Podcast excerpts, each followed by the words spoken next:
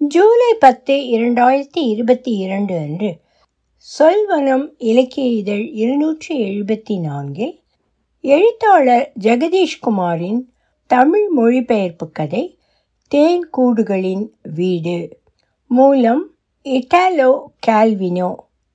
இதனை ஆங்கிலத்தில் மொழிபெயர்த்தவர்கள் ஆர்ஷிபால் கஹோன் Peggy right. ஒலிவடிவம் சரஸ்வதி தியாகராஜன்.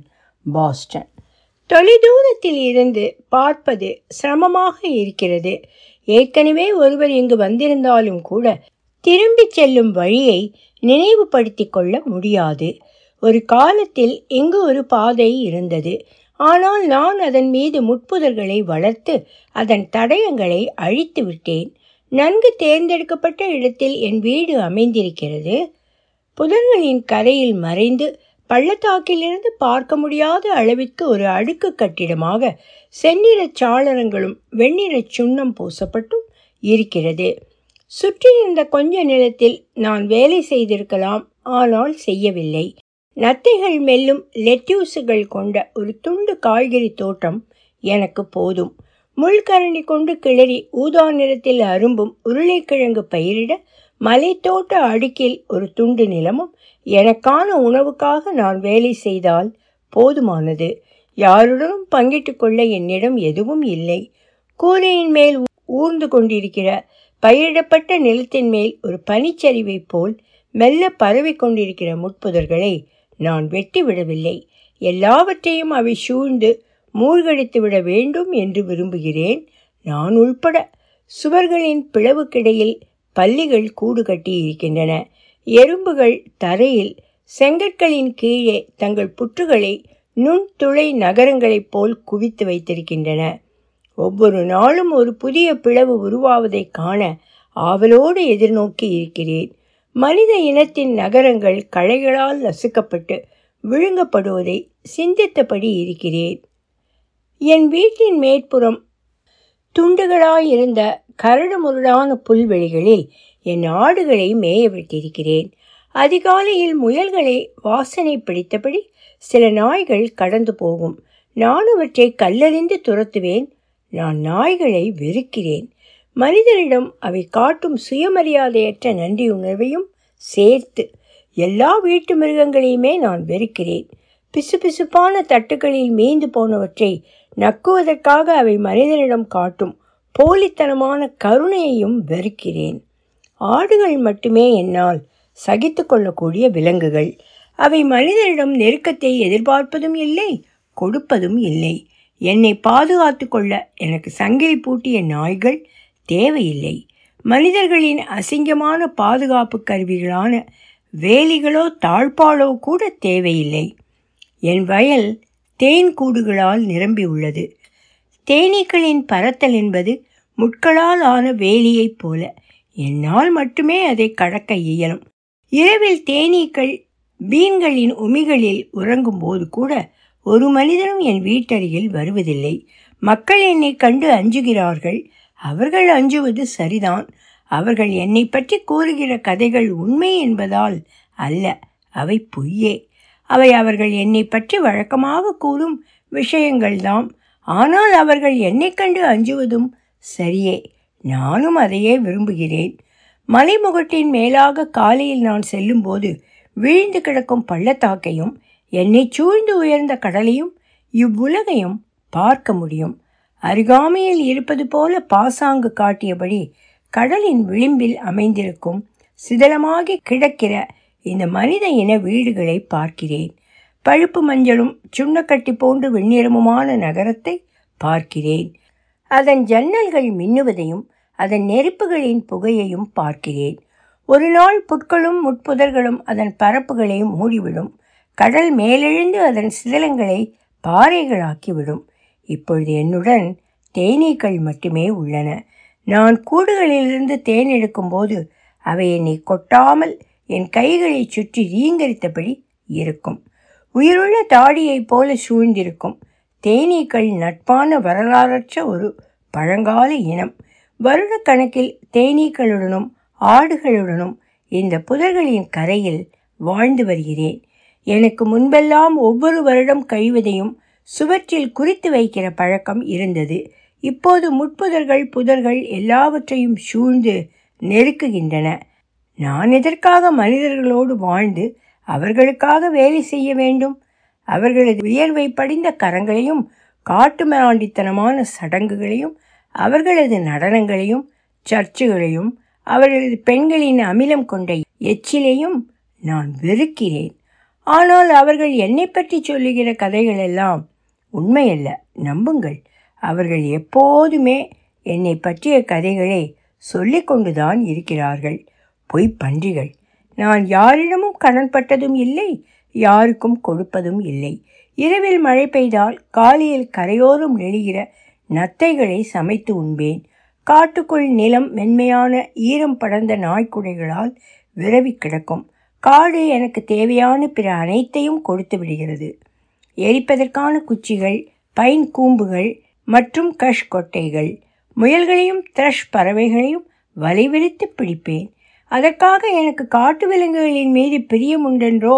மனிதனின் அபத்தமான பாசாங்குகளில் ஒன்றான மாசற்ற இயற்கை மீது அபிமானம் கொண்டவனென்றோ எண்ணிவிட வேண்டாம். இவ்வுலகில் வலிமையுள்ளது மட்டுமே வெல்லும் என்பதும் நாம் ஒருவரை ஒருவர் விழுங்குவதே நியாயம் என்பதும் எனக்கு தெரியும். நான் உண்ண விரும்பும் விலங்குகளை மட்டுமே கொள்கிறேன் அதுவும் வலை விரித்தே துப்பாக்கியால் அல்ல.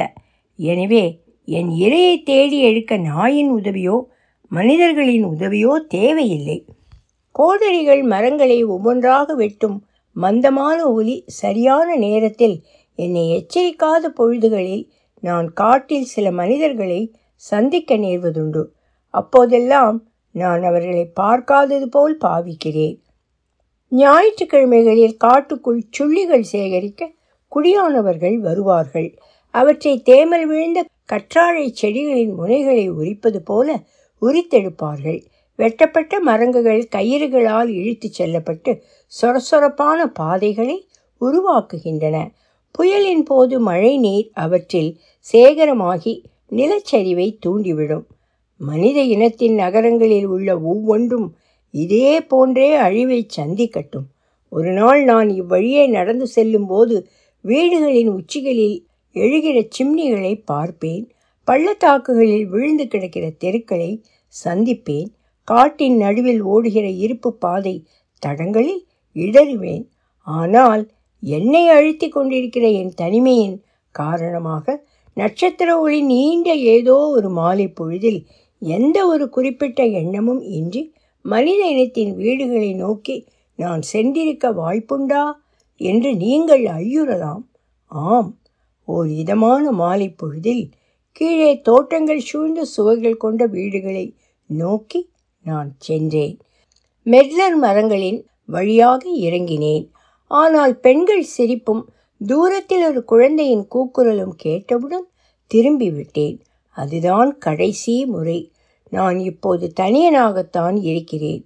அத்தவறை நான் மீண்டும் இழைத்து விடுவேனோ என்று உங்களைப் போலவே நானும் அவ்வப்பொழுது அஞ்சுவதுண்டு. எனவே நான் இப்போது முன் போலவே வாழ்ந்து வருகிறேன் உங்களைப் போலவே. என்னை கண்டு நீங்கள் அஞ்சுவது சரிதான். ஆனால் அது அன்று நிகழ்ந்த அந்த நிகழ்வின் காரணமாக அல்ல. அது நிகழ்ந்ததோ இல்லையோ? அது பல வருடங்களுக்கு முன் நிகழ்ந்தது. இப்போது அது பற்றி பொருட்படுத்த தேவையில்லை. அந்த பெண் அன்று அறுவடைக்கு வந்த அந்த கருத்த பெண் அப்போது நான் இங்கு வந்து அப்பொழுது சிறிது காலமே ஆகியிருந்தது. நான் முழுவதுமாக மனித உணர்வுகளால் ஆக்கிரமிக்கப்பட்டிருந்தேன். அவள் ஒரு மலைச்சரிவின் மீது வேலை செய்து கொண்டிருக்கையில் கண்டேன். அவள் என்னை கண்டதும் வாழ்த்தினாள். நான் பதிலிருக்காது அவளை கடந்தேன். ஆம் நான் அப்பொழுது மனித உணர்வுகளால் ஆக்கிரமிக்கப்பட்டிருந்தேன். அதே போல ஒரு பழைய வெறுப்பினாலும் அந்த வெறுப்பின் காரணமாக அது அவள் மீது அல்ல அவள் முகம் கூட என் நினைவில் இல்லை. அவள் அறியாது அவளை பின்தொடர்ந்து சென்றேன். மக்கள் இப்போது சொல்லிக் கொண்டிருக்கிற கதை நிச்சயம் தவறுதான். ஏனெனில் அன்று அந்த பள்ளத்தாக்கில் யாரும் இல்லை.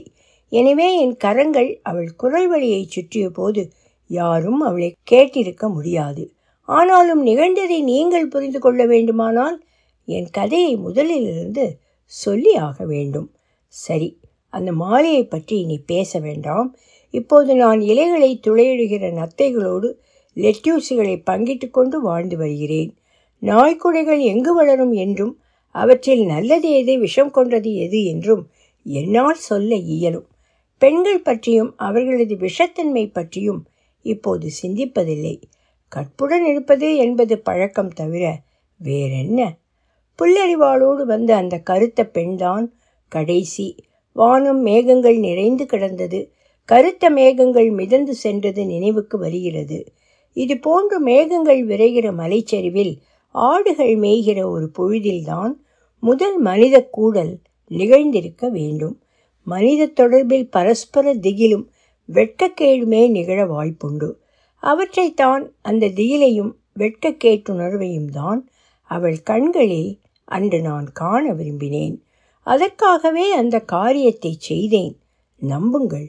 யாரும் என்னிடம் இது பற்றி ஒரு வார்த்தை கூட சொல்லவில்லை. சொல்லவும் முடியாது. ஏனெனில் அந்த மாலையில் பள்ளத்தாக்கில் யாரும் இல்லை. ஆனால் இருளில் மலைகள் தொலைந்து போய்விடுகிற இரவுகளில் லாந்தர் விளக்கின் ஒளியில் ஒரு பழைய புத்தகத்தின் அர்த்தத்தை விளங்கிக் கொள்ள நான் சிரமப்பட்டு கொண்டிருக்கும் இரவுகளில் கீழே நகரத்தில் தங்கள் இசையோடும் ஒளியோடும் இருக்கிற மனித ஜீவன்களின் இருப்பை என்னால் உணர முடிகிறது. உங்கள் எல்லாரது குரல்களும் என்னை குற்றம் சாட்டுவதை என்னால் உணர முடிகிறது. அந்த பள்ளத்தாக்கில் யாருமே என்னை பார்த்திருக்கவில்லை. ஆனாலும் அவர்கள் அந்த மாதிரி பேசுவதற்கு காரணம் இங்கு வரும் பெண்கள் வீடு திரும்பாதுதான். மேலும் எப்பொழுதும் இவ்வழி செல்கிற நாய்கள் ஒரு குறிப்பிட்ட இடத்தில் நின்று உரிமையபடி மோப்பம் பிடித்து தங்கள் பாதத்தால் தரையை கிளறினால் அதற்கு காரணம் அங்கு ஏதேனும் ஒரு எலிவளை இருப்பதுதான். சத்தியமாக அங்கிருப்பது ஏதேனும் ஒரு எலிவளைதான் ஒலி வடிவம் சரஸ்வதி தியாகராஜன் பாஸ்டன்.